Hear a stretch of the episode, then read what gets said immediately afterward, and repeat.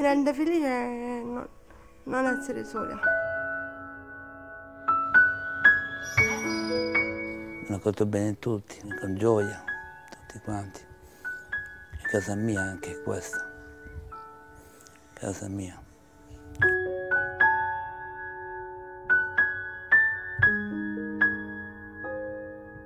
Qui tristezze, gioie, qui è una grande famiglia. Qui ogni cosa, noi siamo, su chiede un'emozione, qua la viviamo al 100%.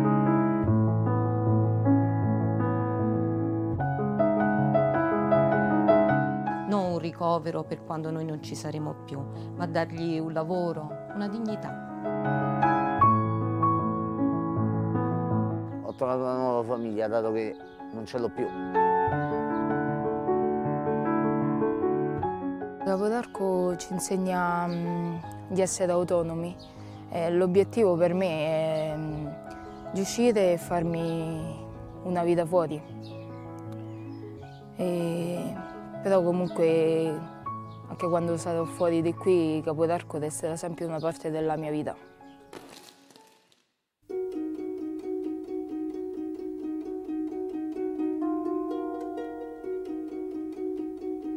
La persona è una sacralità e come tale va rispettata.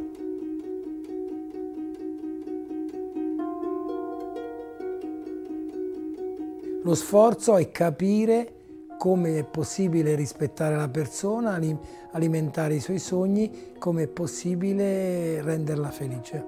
Mi rende felice avere buoni amici, mi rende felice aiutare gli altri quando posso. Mi rendono infelice invece le barriere qualche volta. E... Però la vita è bella.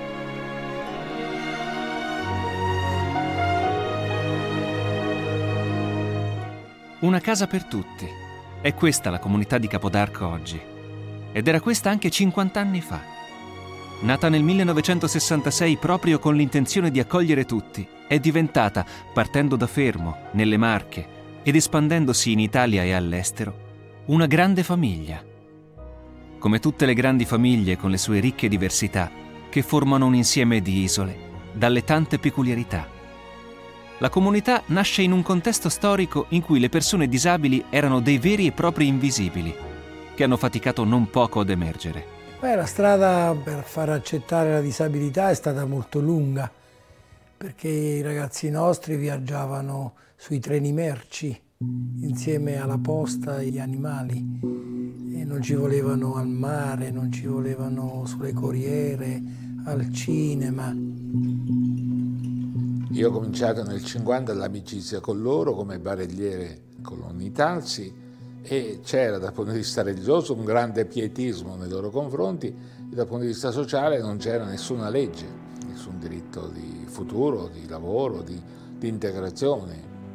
Per cui il nostro inizio è stato molto forte. Buonasera, buonasera a tutti, buonasera Matteo.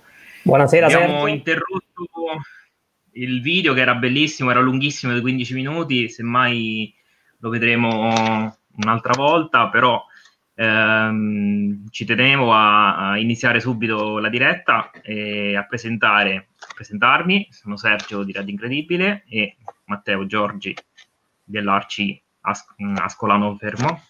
Ascoli Fermo, mi, mi confermi? Piciano Fermano. Piciano Fermano, benissimo. E, ehm, allora, la, la trasmissione è, fa parte di un, di un gruppo di, uh, di, due interviste per due libri. Uh, la prima questa sera e la prossima venerdì prossimo alla stessa ora 21.15. E l'evento è, si ringrazia il supporto uh, di Coppa Alleanza 3.0 e del consiglio di zona soci Cop di Ascoli Piceno di cui io e Matteo facciamo parte. Ehm, Cos'altro dire? Che l'evento poi è sostenuto grazie al, all'uno per tutti, quattro per te. Non so se chi va a fare speso alla coppa ha fatto, eh, vedeva mai quel simboletto. Eh, grazie all'1% di, di quegli acquisti si, si, diciamo, eh, sostengono eh, attività culturali nel, nella zona Socicop di Ascoli Piceno e, e in realtà di tutta Italia. Eh, l'ospite di questa sera, lascio a te questo onore, Matteo. Sì, Puoi allora andare. l'ospite di questa sera, sì, grazie, grazie Sergio, grazie Radio Incredibile. È, è, è Riccardo Sollini, stavo per dire Roberto, è Riccardo Sollini, autore di Frammenti di solitudine, Pendragon Edizioni 2020. Grazie Riccardo per la Ciao, tua presenza, grazie per, grazie, grazie per. Per il allora, eh, niente, ringrazio Sergio, appunto, come ho detto, ringrazio Radio Incredibile, Riccardo, il video era meraviglioso, eh, racconta l'esperienza di, della comunità di Capodarco, appunto, fondata nel 66. E, niente, io mh, prima di fare una qualsiasi domanda a Riccardo, parlerei un attimino, magari più approfonditamente, di quello che, diciamo, la comunità di Capodarco fa perché poi, come vedremo eh, diciamo, nel corso della serata, la comunità di Capodarco è diciamo, la grande ispiratrice del tuo romanzo, Riccardo, giusto? Sì, assolutamente sì. Tant'è che nella copertina eh, il disegno stile, mh, mm, come dire, disegnato in nero è il profilo della comunità e un po' la, tutto il libro è nato dal, da lì, un po' è, è un percorso di, di domande che mi sono fatto e che ci siamo fatti poi perché in realtà il libro eh, l'ho scritto io, ma um, ho chiesto una mano a, diversi, a diverse persone che come me sono cresciute all'interno delle varie comunità. E, Multiparco nasce nel 66, come detto prima, ad opera di Don Franco Monterubianesi, e poi nel tempo acquista una sua sempre una, una più grande valenza, sia in termini di, ehm, di, apporto che dà alle politiche sociali in Italia, ma anche poi come tipologia di, eh, di presa in carico delle persone, di, di, attenzione alle storie delle persone che vengono, vengono pensione un po' nel video Don Vinicio lo dice, la dimensione un po' di dare dignità alle, alle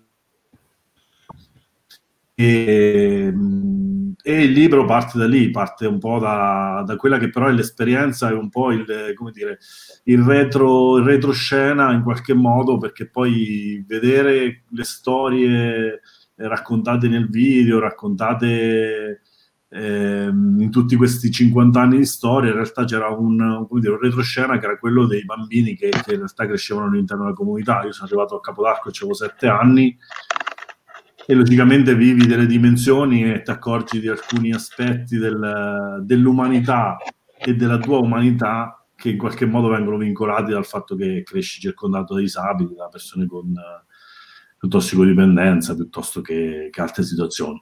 Ad oggi la comunità è, oltre che a Fermo, dove c'è la sede storica appunto della famosa villa Piccolomini a Capodarco, eh, in altre 14 realtà italiane, in altre 14 regioni italiane, a partire dal Veneto, arrivando fino alla Sicilia, alla Puglia, eccetera, e si occupa un po' di, eh, di tutto ciò che è fragilità, la fragilità umana, quindi dalla disabilità a partire dalle tossicodipendenze, dipendenze patologiche, minori non accompagnati, donne vittime di violenza. E dall'altra parte un, si occupa anche di cultura perché per poi c'è tutta la parte dell'agenzia stampa redattore sociale, la quale di fatto diventa una, eh, un'incubatrice di informazioni sociali che, che, in qualche modo in Italia eh, vengono un po' messe da parte e che, che quindi bisogna dargli in qualche modo voce.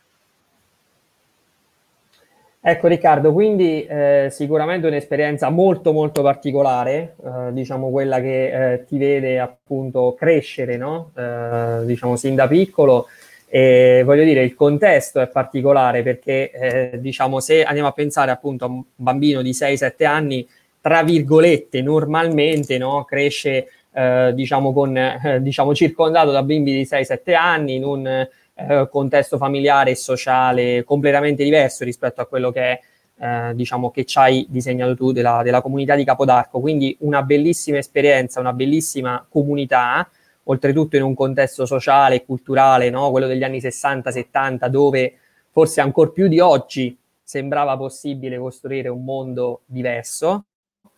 anche se voi ci dimostrate che così non è, perché ricordiamo che te sei anche vicepresidente della comunità di, di Capodarco, quindi diciamo siete a spronarci che è possibile costruire un tipo diverso di società, un tipo diverso di, di, di modello di sviluppo, però diciamo che forse 40-50 anni fa, se me lo permetti, era un po' più facile pensarlo rispetto ad oggi. Assolutamente sì. forse anche le teste erano diverse. Sì, forse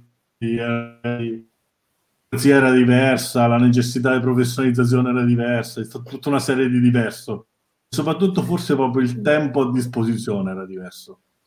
Esatto, e infatti io proprio di tempo ti voglio parlare perché eh, se appunto il tuo romanzo nasce nel 2020 no? e ci parla di frammenti di solitudine, io penso, cioè non nasce nel 2020, in realtà dici che è un progetto a cui tu lavoravi da tempo, se non, se non ho capito mm. male, no? Però allo stesso tempo parliamo pure del fatto che esce, quindi viene edito nel 2020, no? Quindi frammenti di solitudine, io direi che l'accostamento tra Covid-19 quindi l'esperienza, un po' un frammento di solitudine che abbiamo vissuto un po' tutti, e frammenti di solitudine eh, appunto tuoi che hanno accompagnato un po' la tua esistenza e che la accompagnano visto che eh, comunque fai ancora parte a tutti gli effetti della comunità di Capodarco e ci vivi.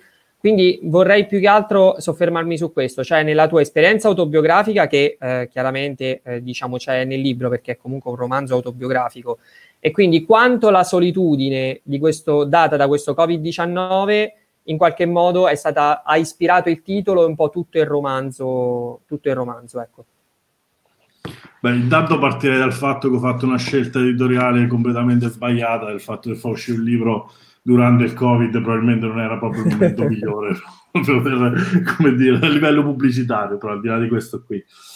Allora, ehm, sì, il libro ce l'avevo in testa da, da, da diversi anni, nel senso che eh, un po' mh, direi da quando mi sono cominciato a fare due domande rispetto a, a chi ero, a, qua, a, cosa, a quali scelte avevo fatto, a quali scelte avrei fatto, un po', un po quando cominci a interrogarti su di te. E, e mi accorgevo in continuazione del fatto che poi l'essere comunque la mia infanzia aveva influito sia nelle scelte mie professionali che nelle scelte di vita che nel, nelle mie continue scelte di vita poi no e, e quindi mi, mi, frullava sempre dentro di fatto di come eh, appunto avere un'infanzia che per me è normale, poi dopo riflettendoci non è normale per niente, nel senso che poi eh, comunque quando eh, vivi una situazione in cui eh, sei comunque in mezzo a 60 persone tutto il giorno. Poi inizialmente quando io sono arrivato in comunità, avevo 7 anni, appunto era l'88, eh, avevamo proprio delle dimensioni di condivisione anche di, di, quotidianità, proprio pranzi, cene e spazi di vita, per cui eh, nel libro ho cercato un po' di, di, raccontare qual era l'evoluzione di questa, di questa dimensione con gli occhi di un bambino che cresceva, quindi da da bambino appunto diventava ragazzino, adolescente e poi, e poi uomo, quindi era un po' l'idea di fare un, un, viaggio. E questo logicamente in un contesto come quello della comunità in cui è una villa enorme, eh, su più piani, quindi con tante persone all'interno, con, pers- con tanto spazio esterno, e che logicamente da bambino diventava tutto affascinante perché poi era tutto enorme in qualunque tipo di dimensione. Tant'è che io racconto proprio all'inizio del libro che la prima volta che sono arrivato a Capodarco, non avevo sette anni quando sono andato a Village, ma ce ne avevo sei, io mi sono perso all'interno della comunità. E mi ricordo ancora i pianti nel cercare mia madre che non riuscivo a trovare perché era un, un labirinto per me. Però poi crescendo all'interno c'hai comunque spazi tra i boschi, tra, eh, tra il fatto che c'è un piazzale per giocare a calcio, c'hai comunque un, un giro di, di, persone sempre presenti, no? che quindi c'è sempre questa interazione continua. E da piccoli questo diventa bello perché poi significa che comunque c'è sempre qualcuno che si prende cura di te, perché poi eh, comunque sei, eh, sei circondato da, da, quelli che dovrebbero essere, che oggi vengono chiamati pazienti delle, delle strutture sanitarie, che in realtà erano persone anche se con disabilità che crescevano con te, quindi per me erano di fatto tutti zii, nonni, eh, fratelli piuttosto che, quindi in qualche modo avevi sempre qualcuno che, che si prendeva in cura di te. Poi in realtà crescendo ti accorgi che, che, probabilmente questa cura diventava eccessiva, nel senso che poi quando cominci a essere adolescente e quando cominci a essere una persona che, eh, che ha bisogno dei suoi spazi, questa, questa, cura diventa controllo e il controllo poi diventa abbastanza, eh, come dire, repulsivo per una, per una persona, per un ragazzino di 14-15 anni. E questa è la dimensione interna, per cui vivi un senso di solitudine che è dettato dal fatto che eh, hai sempre un rapporto con qualcun altro e qualcun altro vuoi o non vuoi, per, vuoi per esigenze fisiche, vuoi per esigenze eh, di cura, di attenzione, modo venire poi c'erano bisogni differenti, no? per cui il tuo bisogno, anche se da bambino, eh, non era mai paragonabile con una persona che, che, che aveva delle difficoltà e quindi in qualche modo ti sentivi sempre un po' messo da parte. E, mh, poi crescendo, però, in realtà eh, la solitudine diventa contraria perché da un lato vivi questa dimensione eh, di, sentirti, eh, di sentirti in qualche modo ehm, come dire, controllato, veicolato da tante persone che hai intorno, anche quando non hai voglia di vedere nessuno. Dall'altra parte, però, invece hai una solitudine, nel senso che poi io la fatica più grande che avevo era quella di riuscire a raccontare poi esternamente che per te era normale eh, vivere con una persona disabile piuttosto che andare a vedere le partite dell'allora San Giorgese Basket che stava in Serie A con una comunità di tossicodipendenti. Quindi, come dire, c'erano tutte dimensioni che diventava abbastanza complicato da, da raccontare. E, e, infatti mi sono accorto che a un certo punto avevo smesso proprio di raccontare quello che facevo. Poi, soprattutto quando più andava avanti il tempo e quando più succedevano situazioni per cui comunque cominciare a fare quando ero piccolo all'interno della comunità non c'era tutta la sistematizzazione sanitaria che c'è ad ora, per cui non c'erano gli OS, c'erano pochi infermieri, c'erano situazioni differenti, quindi molto del, dell'assistenza era coperta in titolo di volontariato, quindi io mi sono trovato tranquillamente a 15-16 anni, eh, questo lo racconto nel libro, non, racconto tutto quanto, però a, a, fare assistenza fisica a delle persone e, e, quindi un po' diventavano comunque esperienze che io mi portavo dentro, che però non è che andavo a raccontare a quelli che venivano in classe con me al liceo. E, e, quindi un po' c'era questa dimensione di solitudine e complicazione del fatto che eh, diventava, diventava, difficile raccontarlo.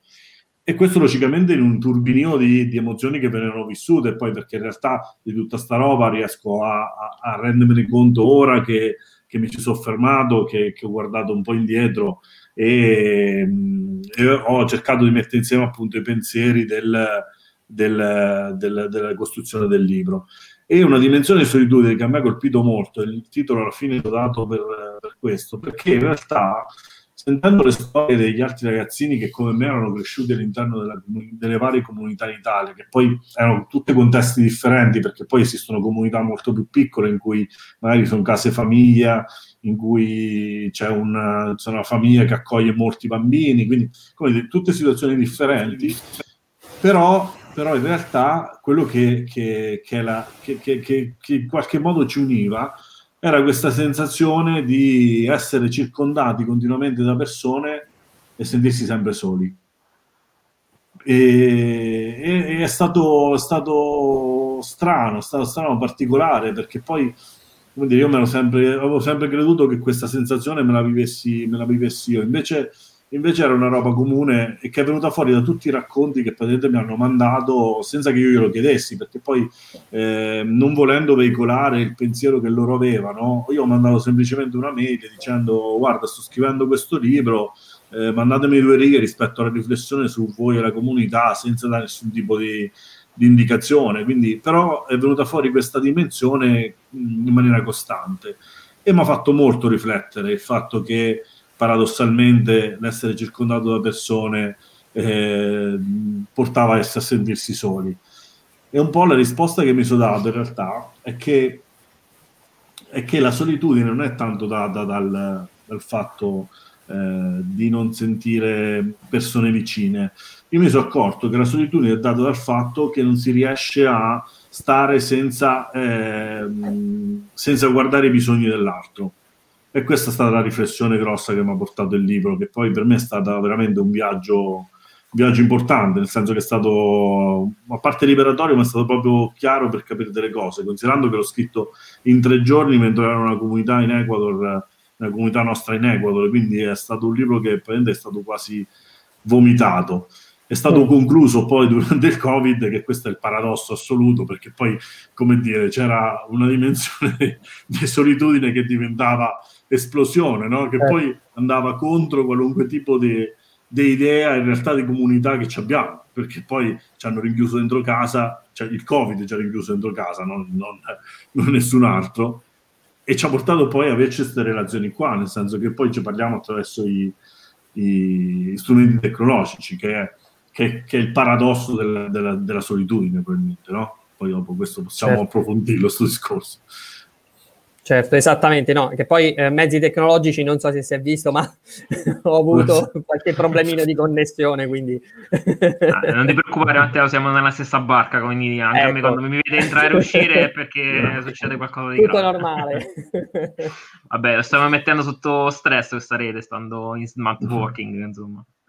Una domanda che mi, è, che mi è giunta, che ne parlavamo prima eh, nel fuori onda. Eh, si sent- cioè io perlomeno sento comunità Capodarco in Italia, all'estero. Ci vuoi un attimo dare un... Eh, descrivere un attimo come è strutturata la comunità, anche in Italia, con tutte le, le varie dislocazioni? Se sai, allora, cioè, sì, adesso sì, non entriamo nel particolare, però ecco. No, no, no, no. Allora, diciamo che eh, quell'esperienza di cui parlava prima Matteo nel 66, quando c'era appunto quel clima di volontariato, di, eh, di scelta anche politica rispetto al mettersi in gioco, no? quindi del, del, sentirsi protagonista in qualche modo, del poter cambiare le cose, aveva portato in quegli anni al fatto che in comunità arrivassero tantissimi volontari da tutta Italia e da tutta Europa per cui era una, una, situazione di grande movimento e molte delle persone che sono arrivate in, a Capodarco poi sono tornate nelle proprie regioni di appartenenza, propri, nelle proprie mh, città e hanno deciso eh, di costruire eh, quelle che sono poi le comunità attualmente. Quindi in questo momento ci sono 14 comunità di Capodarco tra Veneto, Lazio, Umbria, eh, un'altra nelle Marche di cui sono presidente a Fabriano, eh, in Puglia, in Sicilia, in Calabria, in Sardegna, come dire, è un movimento che in qualche modo è cresciuto nel tempo e poi si sono unite altre situazioni invece che non sono nate o sono gemmate da capodarco ma sono nate in altre situazioni, in altri contesti poi hanno trovato un po' nel, negli ideali di capodarco un, un'identificazione quindi hanno scelto poi di entrare dentro al, al circuito. E mh, la bellezza di questo, tutta questa dimensione è il fatto che quello che ci lega è un, un pensiero, è comunque un, un ideale, una modalità di, eh, di affrontare quello che ora è il lavoro di molti di noi, nel senso che è quello della presa in carico delle persone che, che accogliamo e lo stile con cui viene fatto eh, mantiene quello del, di tanti anni fa, che è quello del, del tenere presente quelle storie delle persone che, ci, che, ci, che accogliamo. E, e, in questo tempo, eh, appunto, in questi anni, eh, per tornare a, alla riflessione di Matteo iniziale rispetto a forse che erano altri tempi, probabilmente era anche la difficoltà adesso di mantenere una dimensione comunitaria come poteva essere quando, che, che, è quella che io racconto sul libro, nel senso che poi, eh, come dire, i, i, miei hanno fatto una scelta di andare a vivere lì con, eh, noi siamo cinque fratelli, cioè quindi, come dire, eh, scelte comunque impegnative che, che, prendono anche responsabilità rispetto a, a dove far crescere un figlio, no? Probabilmente c'hai una dimensione proprio di, di, riflessione diversa, scegli una causa, la sposi e, e vai avanti. Eh, io una parte del libro l'ho dedicata anche a questo, perché da quando sono padre io sta roba me la sono chiesta poi, perché, cioè, dire, tutta questa dimensione di, eh, di solitudine, comunque anche spesso di malessere che mi vivo, non so quando la voglio far vivere ai figli.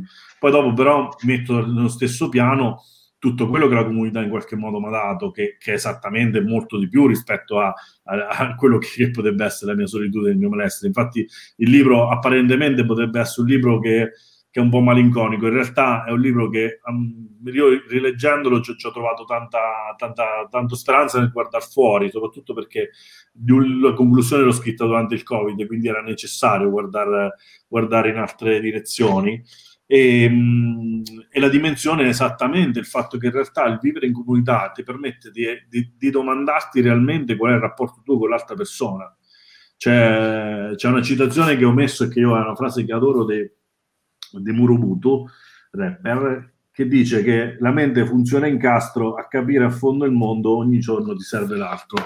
Ecco, io questa qua penso che sia la, la, la citazione migliore e il, come dire, la, l'esplicitazione del fatto che probabilmente siamo esseri sociali e, e su questa dimensione qua ci muoviamo. E, perché poi io mi sono accorto che crescendo avevo comunque una serie di dimensioni eh, di, di, rapporto con l'altra persona, a partire proprio dal, da quelle, quelle, quelle, quello che dicevo prima rispetto al fatto che per me parlare con disabili piuttosto che parlarti era veramente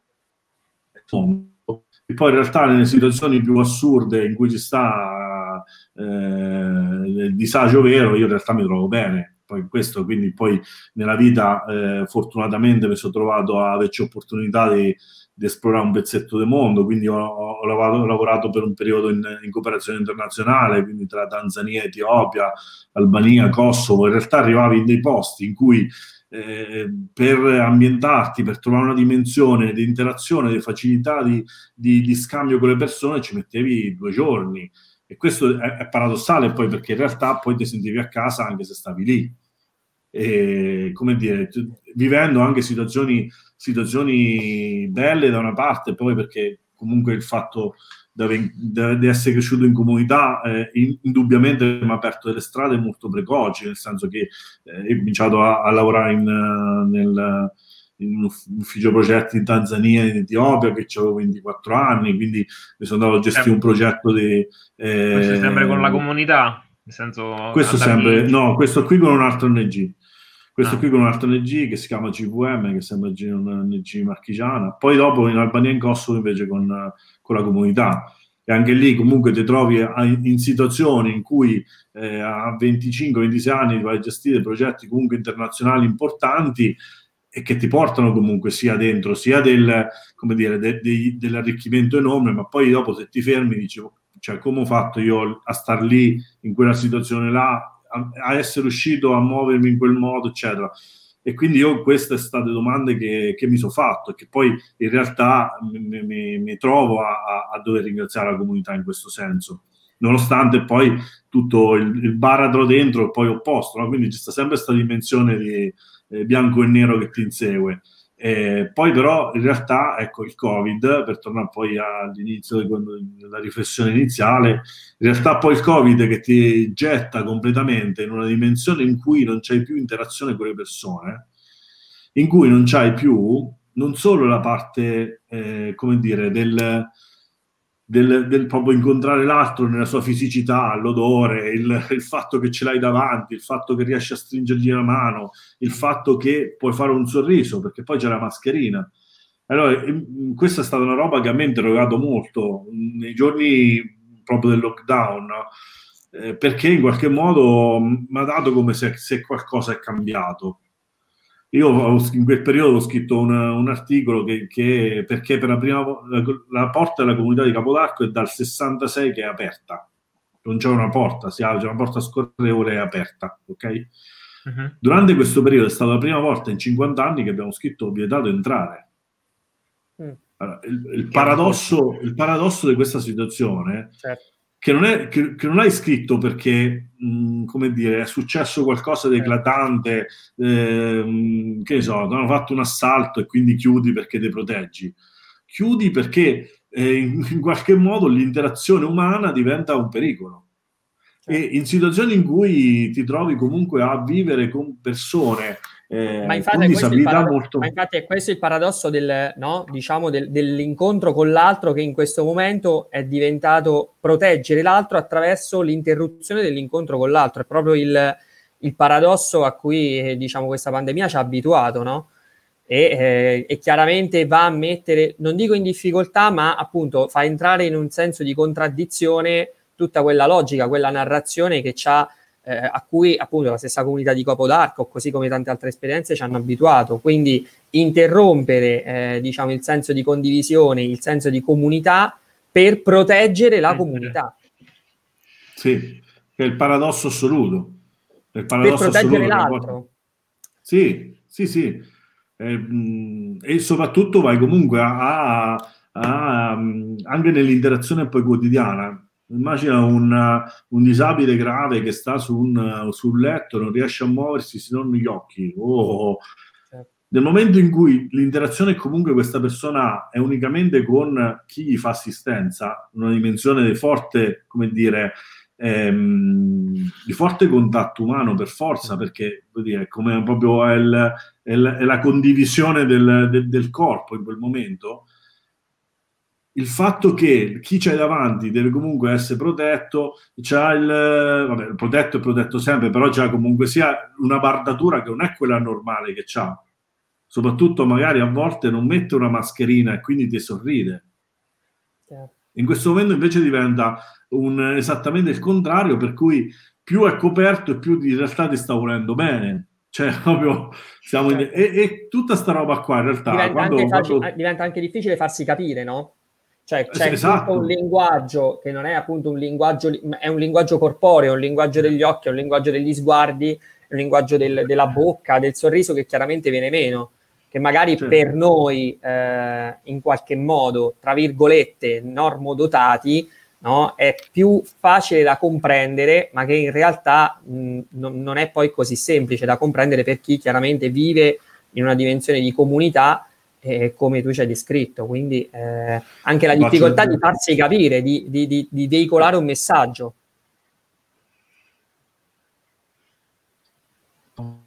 Ci siamo.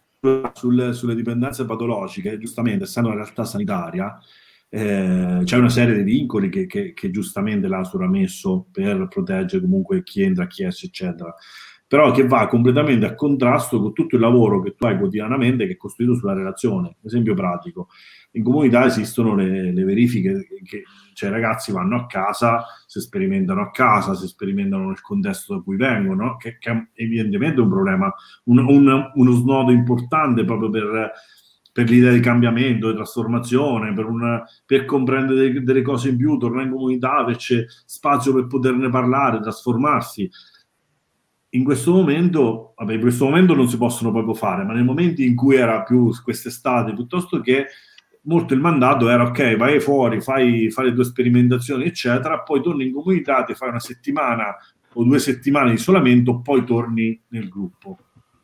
Che è esattamente il contrario di quello che dovrebbe essere fatto rispetto a una presa in carico relazionale, perché poi quando io mi sperimento, succede qualcosa, sto per aria, ci avrei bisogno di qualcuno che in qualche modo mi dà una mano e mi sta vicino. E invece io nel, nell'idea di protezione, eccetera, eccetera, sto chiuso in una stanza.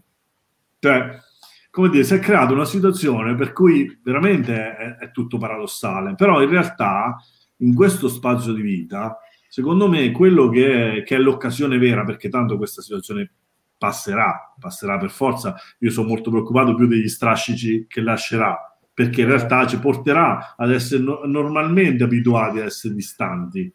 Allora, secondo me questa è la sfida in più in realtà, perché poi Infatti, significa che dopo bisogna ricostruire. Cioè, bisogna cioè, tutta la tua grande formazione eh, proprio professionale, non nel sociale, che comunque questo tipo di esperienza tua personale ti ha, eh, diciamo, dato, avendoti formato poi anche dal punto di vista professionale, come ho detto, e secondo te come cambierà, eh, diciamo, appunto il, l'approccio, no? anche con il sociale, con il tipo da, di lavoro che fai dentro e fuori dalla comunità di Capodarco dopo, eh, diciamo, il Covid? Cioè, è, è, veramente difficile anche ripensare a un, a un, dopo, ma anche noi stessi, anche tu stesso, no? che, che, fai questo tipo di professione, come in qualche modo ti sentirai cambiato dopo, dopo questo tipo di, di esperienza? Ma guarda, eh, io, io, in questo momento la vedo molto come, come sfida reale, nel senso che se guardo, guardo il futuro ho due dimensioni. Da una parte sono molto preoccupato perché secondo me eh, ci sarà una, e si è visto piuttosto, purtroppo nella seconda ondata, non nella prima, perché nella prima è venuto fuori uno spirito solidaristico di livello importante sì. che secondo me in Italia non si respirava da tanto nella seconda ondata, in realtà, eh, come dire, nel quello spirito solidaristico si è molto perso, è avanzata molto più la paura del domani. Allora, la paura del domani eh, porta, secondo me, a una dimensione grossa, che è quella dell'accorciamento del, del guardare il tempo procettuale della propria vita, che è una roba che nei paesi in via di sviluppo se si possono chiamare paesi in via di sviluppo, per, per capirci come, come, contestualizzazione geopolitica, in realtà ce l'hanno molto più, più forte di noi, nel senso che mh, la programmazione della propria vita non avviene a, a chissà quanti anni, avviene molto più nel, nel breve. Io ho la sensazione forte che noi stiamo arrivando a un livello in cui eh, ci preoccupiamo molto poco di quello che potrà succedere tra X anni e siamo molto più concentrati su eh, siamo molto più concentrati sul fatto di ehm, cosa, cosa succede domani e questa roba è pericolosissima sia in termini politici, sia in termini di politica sanitaria, sia in termini di, di interazione, perché poi la logica del scelgo chi curo, eh, il vecchietto piuttosto che il giovane, il malato piuttosto che non malato. Cioè, sono tutte dimensioni che sono collegate con il tempo che stringe rispetto a chi, a chi c'è davanti. Eh? E quindi in qualche modo te anche lo scatto, ti scatta di chi conviene curare. Eh, questa è una roba che, che diventa abbastanza pericolosa. Ecco, io questo lo vedo molto, molto, molto un problema serio eh, che potrebbe, però dall'altra parte, dall'altra parte ti apre anche in realtà degli spazi, perché poi siccome secondo me tutta sta roba è dettata semplicemente dalla paura veramente del non sapere che succede domani, allora può essere anche l'occasione in realtà di guardarsi di fianco e di stiamo tutti nella stessa barca, cerchiamo di capire come andare avanti insieme. Cioè che è esattamente il contrario, quindi trova una risposta che sia collettiva e condivisa e che diventa comunitaria in qualche modo. E, e, questo secondo me è l'unico passaggio che possiamo fare. Come dall'altra parte il lato positivo è che ci siamo accorti che il sistema sanitario nazionale, avercelo pubblico, ha un valore infinitamente alto nella cura. E questa, e questa è un'altra cosa che, che, probabilmente cominciavamo a dimenticarci nell'idea che era diventata una cosa scontata da averci.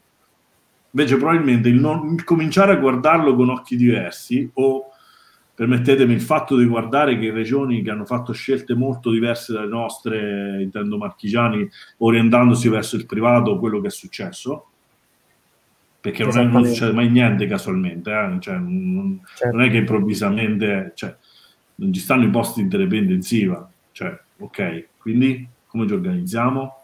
Allora, Senza parlare della carenza degli stessi vaccini anti-influenzali stesso discorso, solo... cioè, potremmo aprire ecco. un discorso infinito. Sì. Però in realtà si, apre, si, apre, una dimensione che inevitabilmente diventa solidaristica perché poi si abbassano pure le risorse a disposizione. Quindi o io riesco a metterle a, a, fare in modo che condividano, oppure viene fuori una logica eh, di squali che però in realtà non porta a niente perché poi dopo, come dire, mh, mm, non, non, non, ci sta grossa prospettiva se non, se non ci sta solidarietà in questo.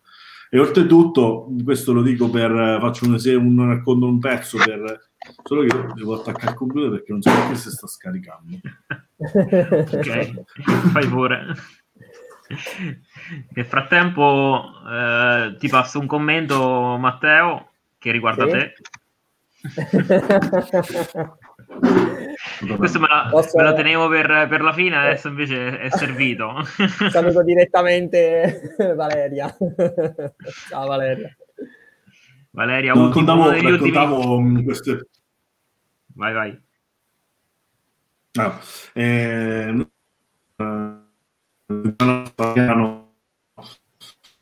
situazione di, di Covid positivo, eccetera. E, e, lì mi sono accorto di come in realtà poi la logica, del, la logica proprio assurda del, eh, del chi scegliere di, di, curare è esattamente inutile perché poi non riesci a valutare a prescindere chi ce la fa e chi non ce la fa.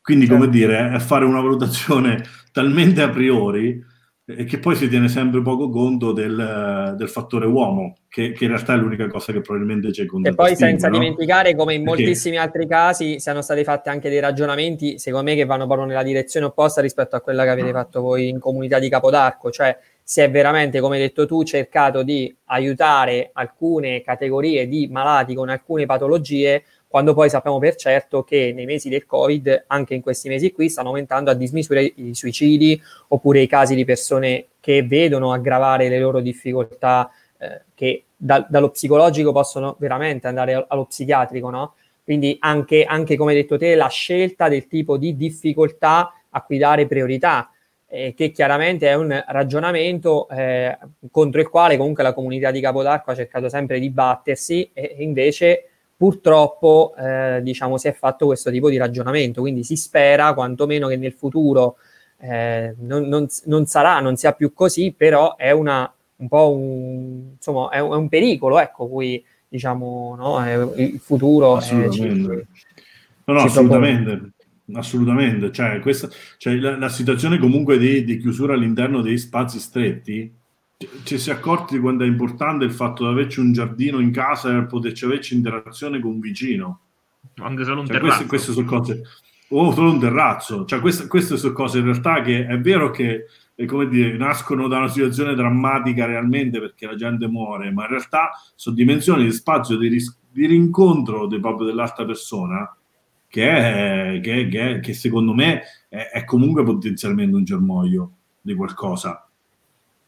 Il problema reale è come noi, noi la vogliamo vedere, come questa situazione qua ci coinvolge nel, nel volerci mettere in gioco, nel voler in qualche modo trasformare la situazione sia a livello di, di consumi, sia a livello di, eh, sia a livello poi di, come dire, di, eh, di, di relazione sociale. E inevitabilmente le politiche sociali e politiche sanitarie e scelte politiche, perché poi se no diventa veramente... Cioè è una guerra, una guerra tra, tra, tutti che diventa guerra tra i poveri, che, che, che le conseguenze sono, sono quelle storiche che, che, sono completamente inutili, non, cioè c'è veramente poco senso.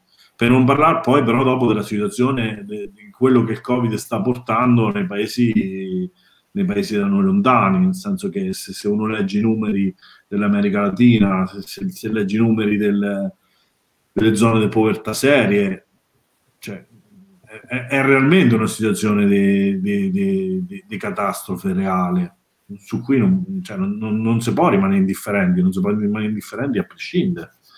Mm, cioè, io sono molto legato a, Henry De Luca, Henry De Luca è uno, uno, spettacolo che io adoro in maniera assoluta, che è Chisciotte e gli Invincibili con Gian Maria Testa, eccetera. Lui quando parla di Chisciotte dice che uno che, che si faceva coinvolgere, prendeva posizione, sceglieva comunque da che parte stare, no? E a me sta cosa è un po' quello che penso che dobbiamo fare, cioè bisogna scegliere da che parte stare perché? Perché? Perché la situazione sociale ce lo richiede, perché poi ci troveremo in una crisi economica infinita. Cioè, io penso ai miei figli tra dieci anni, non, non, cioè non riesco a immaginarmi che, che, che, troveranno. E se non hanno una dimensione solidari- solidaristica e comunque di cooperazione e di condivisione, cioè, che, che mondo raccogli? Per non parlare un po' di tutto cioè, ma io infatti penso proprio, penso proprio questo, no? anche appunto rifacendomi al romanzo che hai scritto, cioè che eh, una dimensione di natura comunitaristica, solidaristica, no? che per tanti anni è stata in qualche modo avversata, anche mh, nel senso dal punto di vista economico, si è detto vabbè ma non è sufficientemente redditizia o non serve. Adesso, adesso che ci troviamo davanti ad una pandemia, ad un'emergenza che ha veramente proporzioni internazionali, ci rendiamo conto di quanto quell'esperienza ci manchi dell'errore che in moltissimi casi è stato fatto nel non considerare quell'aspetto lì, però ci sono ancora sacche resistenti di resistenza che invece ritengono che si possa mettere avanti l'interesse del singolo piuttosto che del, de, dei più, senza poi capire che veramente la dimensione è internazionale e la dimensione di comunità è anche importante a livello economico, come hai detto tu stesso, cioè la dimensione di comunità è, è imprescindibile nello sconfiggere una pandemia, nello sconfiggere una crisi economica, nello sconfiggere le discriminazioni, i pregiudizi, come fa la comunità di Capodarco, no? Quindi eh, nel senso è giusto, no? Quello che dici, cioè cercare di, anche per i nostri figli di creare un mondo diverso, un mondo migliore, eh, eh, passa anche da questo, nella riscoperta della dimensione di, di comunità. Eh, forse avevamo perso un po' la, avevamo perso uh, l'obiettivo, cioè il, l'uomo, anziché tutto il resto.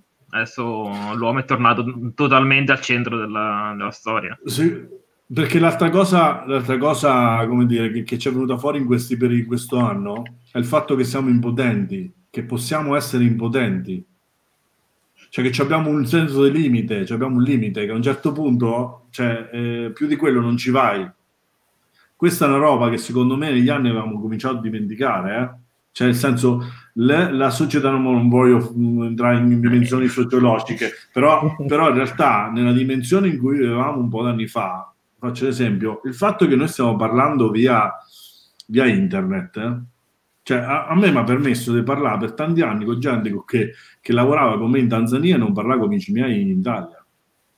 Cioè, questa dimensione del fatto di poter comunque avere delle prospettive che, che, che, che in qualche modo ci, ci, spaventano perché poi ti senti piccolo piccolo che il mondo è enorme, però dall'altra parte te, sembra sempre che hai delle prospettive enormi di sviluppo, per cui a un certo punto non ti fermi mai, no? In realtà, mo ci siamo accorti che probabilmente quello che bisogna guardare è che siamo esseri limitati. Siamo limitati non noi perché, come ci sta una, una morte, ma siamo limitati perché delle cose che non possiamo controllare.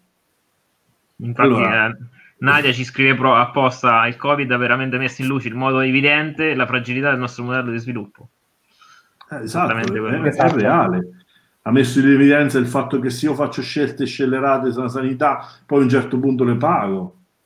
Cioè, mh, delle robe l'ha messe in, in, Impor- in Adesso l'importante eh, è che non ce lo dimentichiamo, però, come, fa- come ah, siamo soliti fare. Assolutamente. Che, che, è molto probabile in realtà, pensando a questa dimensione poetica di, di speranza nell'uomo. Che solitamente periodi brutti vengono proprio cancellati no? dalla mente umana quando uno fa un esatto, incidente. Esatto. Spere, però speriamo che c'è, c'è sempre qualcuno, c'è sempre qualcuno che ce lo, ce lo ricorda. Sì. Esattamente.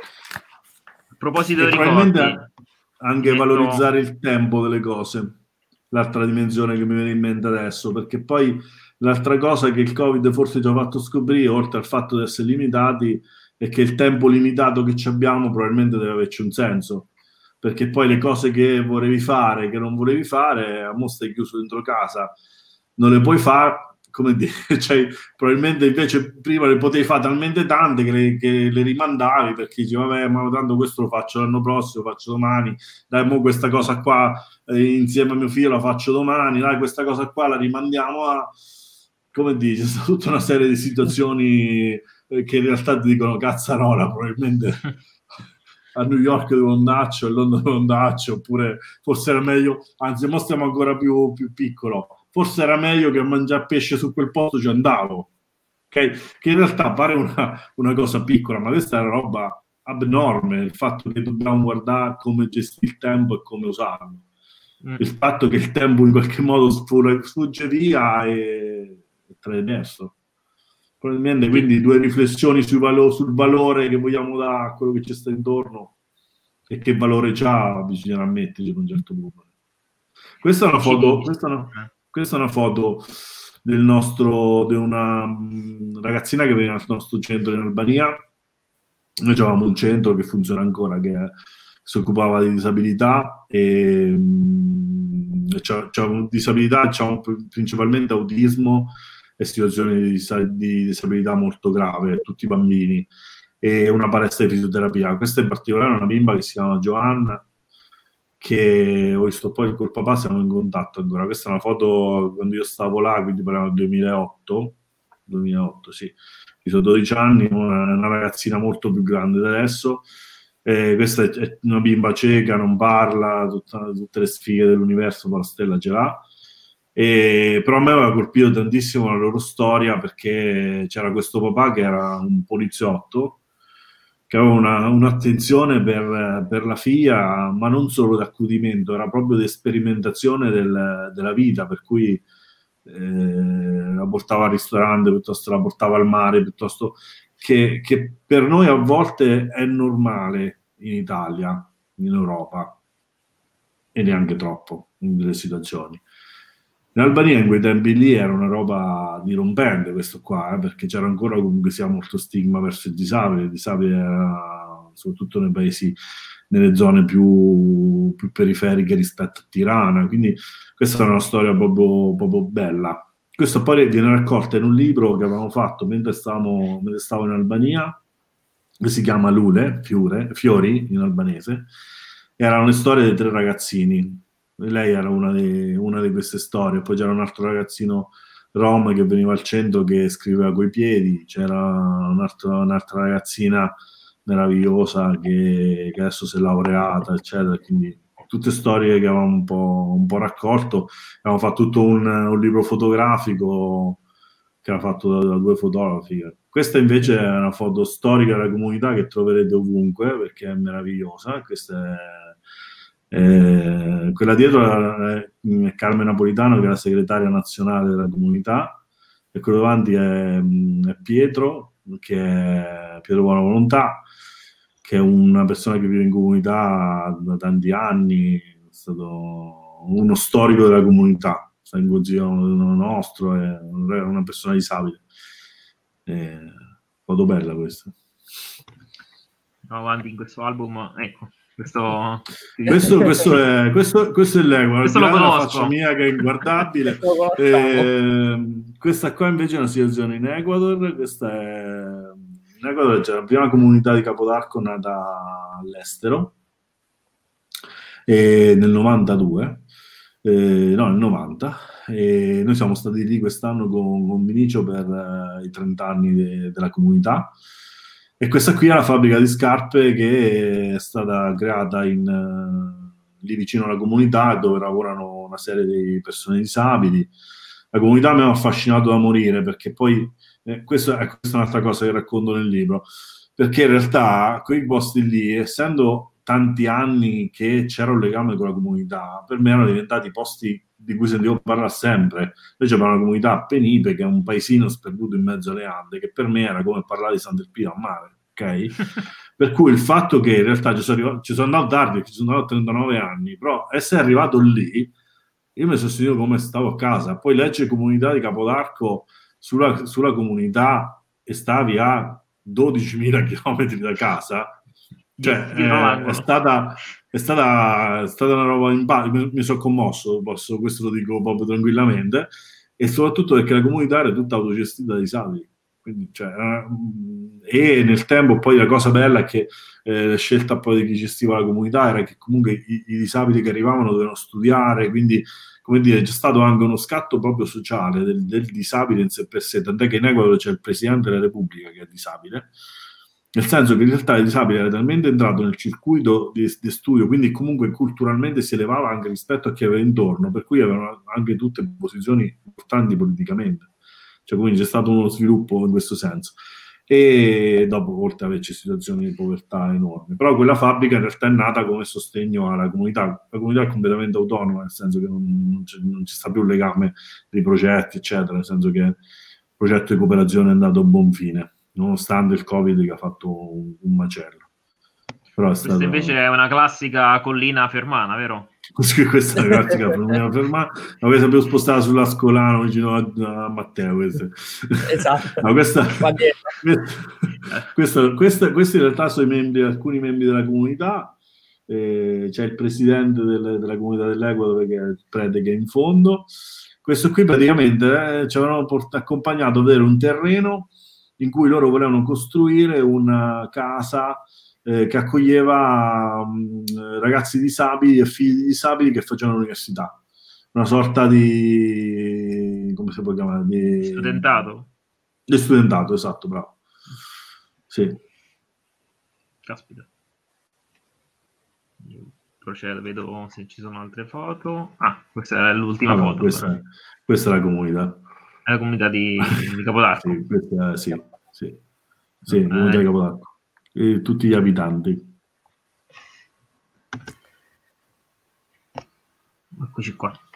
Matteo. Mi permetto, no, mi volevo permettere di fare un po' una conclusione finale, no? Eh, nel senso che, visto che insomma ormai siamo a quasi 55 minuti di collegamento, sì. ma quindi diciamo, dati tutti questi anni, no, diciamo, spesi all'interno della comunità di Capodarco come abitante, come ospite, come vicepresidente, eh, come professionista, in tutto, tutto questo, no? A parte se c'è stato un episodio curioso, particolare, diciamo, che tu, di cui, diciamo, parla all'interno del romanzo, o anche, diciamo, un episodio di cui tu magari non hai parlato all'interno del romanzo. E secondo, se fondamentalmente, eh, diciamo, sei giunto alla conclusione che l'incontro con l'altro altro non è che l'incontro con se stessi poi.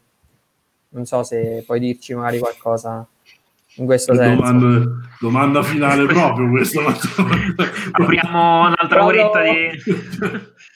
Proprio da... Allora, le situazioni, le situazioni in realtà si stanno dando. Guarda, ehm, racconto un episodio di quando ero piccolo che a me piace da morire perché allora, io quando ero piccolo, all'inizio inizio, quando sono arrivato in comunità, non stavo proprio in villa, diciamo, una parte storica della comunità. Ehm, vivevamo con la mia famiglia e un'altra famiglia in una palazzina che stava sempre a fermo, che poi era stata costruita negli anni Ottanta per, ehm, per la vita indipendente del- dei- delle persone disabili, quelle che comunque si avevano ancora possibilità, se, se, se casa attrezzata, di poter essere autonomi. E mm, io mi ricordo le prime volte che sono arrivato lì, che praticamente eh, io logicamente avevo cominciato a interagire con tutti quelli che stavano nel, nel palazzo, in particolare c'era un signore che si chiama Giorgio, che, che in qualche modo era quello che con noi bambini c'era sempre un occhio, un occhio di riguardo, per cui ci comprava le merendine, c'era tutta, tutta una serie di collezioni di cartoni animati senza pubblicità, che allora era una roba abbastanza... tutta un'attenzione affinché in qualche modo giravamo noi all'interno della, di casa sua che giravamo. E il paradosso assoluto di quegli anni è stato che io con lui, vabbè, ci andavo tutti i giorni, quindi in realtà stavo lì, guardavo i film, guardavamo, eh, mangiavamo tantissimo, ci faceva cucinare noi, quindi tutte esperienze che da sette anni era una cosa meravigliosa. Questo signore che era distrofico. Poi un giorno entro in una discussione che stavano facendo due persone davanti alla nostra palazzina e dicevano, eh no, poi ci sta ci sta Giorgio, la persona, ah no, no, sta, una persona stava spiegando all'altra, eh, stava parlando di Giorgio e doveva spiegargli chi era. Allora io ho detto, eh, è una persona handicappata che sta al terzo piano. Io sono passato e ho detto, scusa, ma Giorgio non è handicappato. E questo mi mi dice, sì. Perché per me handicappato era us- usato a quello dell'epoca, a sette anni, esattamente nella modalità con cui nella normalità usiamo questa parola, no? come insulto. Per cui pensare che c'era una persona che collevamo in questo modo, per me era stata una roba, forse lì già dovevo cominciare a farmi due domande rispetto al resto. E mi ricordo che lui, nel- nell'infinita pazienza che c'aveva con noi, un giorno mi ha fatto fare, lui dipingeva ancora, purtroppo sta, sta, sta male, però allora ancora dipingeva, quindi si muoveva, ancora riusciva a muovere, e lui dipingeva, quindi un giorno mi ha fatto trovare sta tavolozza e dovevo fare un disegno. Dovevo fare un disegno, quindi ho cominciato a fare, mi spiegava come fare colline, prospettive, de- de- de- lui a un certo punto va in bagno, logicamente per una persona distrofica che va solo in bagno ci vuole tempo rispetto a quello che è. Io avevo fatto tutto sto cielo azzurro, avevo fatto delle meravigliose nuvole grigie, ma un nero proprio tetro. Anche lui mi dice, guarda, dice, ma come ti è venuto in mente di fare queste nuvole così? Mi dice, "Ah, vabbè, non c'entrano niente, probabilmente gli è scappato anche questo disegno, fa schifo. Vabbè, io prendo, mi sapevo, un po' mi ha detto, vabbè, firma sta roba e andiamo. E io ho firmato S. Riccardo, convinto che fosse un modo per valorizzare il mio nome. Che lui mi guarda e per la prima volta in assoluto l'ho visto incazzato e mi ha detto sei un deficiente, questo quadro c'ha delle, delle- delle- nuvole nere su un cielo azzurro e è fatto da San Riccardo, probabilmente, come dire, c'è questa dimensione. E quindi però, eh, no, di, di queste robe ce ne stanno tante perché in realtà poi eh, era perché cercavo di spiegare la normalità del- dell'interazione poi che ci sta, no? Perché poi, come dire, il fatto che lui mi avesse messo su questa dimensione mi ha fatto, mi fatto ridere. Poi ci stanno le situazioni, racconti in Africa, per cui io sono fobico delle galline. Ok, io dopo questa esperienza che ci proprio sputtano completamente tutte le riflessioni fatte prima. Praticamente sono fobico delle galline. Allora, praticamente stavo in, in Tanzania in un posto sperduto che penso avrà visto cinque persone bianche in tutta la vita lì, quindi già mi guardavano tutti a prescindere. Io stavo in questo, dovevamo fare uno studio di fattibilità di un progetto, quindi era un po' di giorni che stavo su sto, tipo hotel o qualcosa del genere, in cui praticamente c'erano tutte queste galline che giravano intorno, che poi erano la cena, il pranzo eh, che mangiavamo. Praticamente finisco a lavorare, mi, mi metto al bar, appiamo una birra, a un certo punto mi sento toccare la gamba. Io scatto in piedi urlando come un matto. E quindi mi accorgo che in realtà non era una gallina, era un gatto, ma che c'era tutti quanti mi guardava e lì capisci veramente quando parli di interazione culturale, di quando poi sei eurocentrico e guardi, quindi proprio eh, allucinante sta roba. E lì, lì veramente mi sono accorto di come, di come sei uomo, uomo occidentale per quando vuoi fare quello che c'è rapporto con l'altro e capisce le culture altrui. Quindi, vabbè.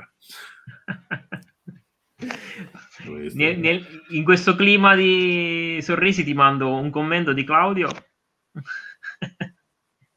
so se lo leggi.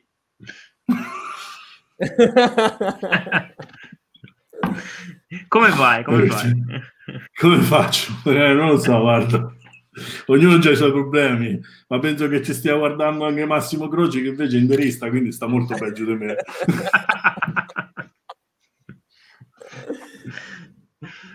Ok, mando altri commenti che arrivano. Uh, di Paola Bertizza Madio. Riccardo, voglio la dedica sul tuo libro. Sto se... facendo le parti, però è troppo facile così. È troppo facile. E poi abbiamo Anna eh, che sarà poi con noi settimana prossima che ti manda un, uh, un bel messaggio. Ah. Grazie. Infatti se abbiamo parlato di Tanzania e settimana prossima avremo Anna, avremo Giampiero, Lupi per Agnelli alla stessa ora di stasera, quindi proprio quando l'hai citato ho detto ricorderò dell'appuntamento di venerdì prossimo. Delle galline. Esatto.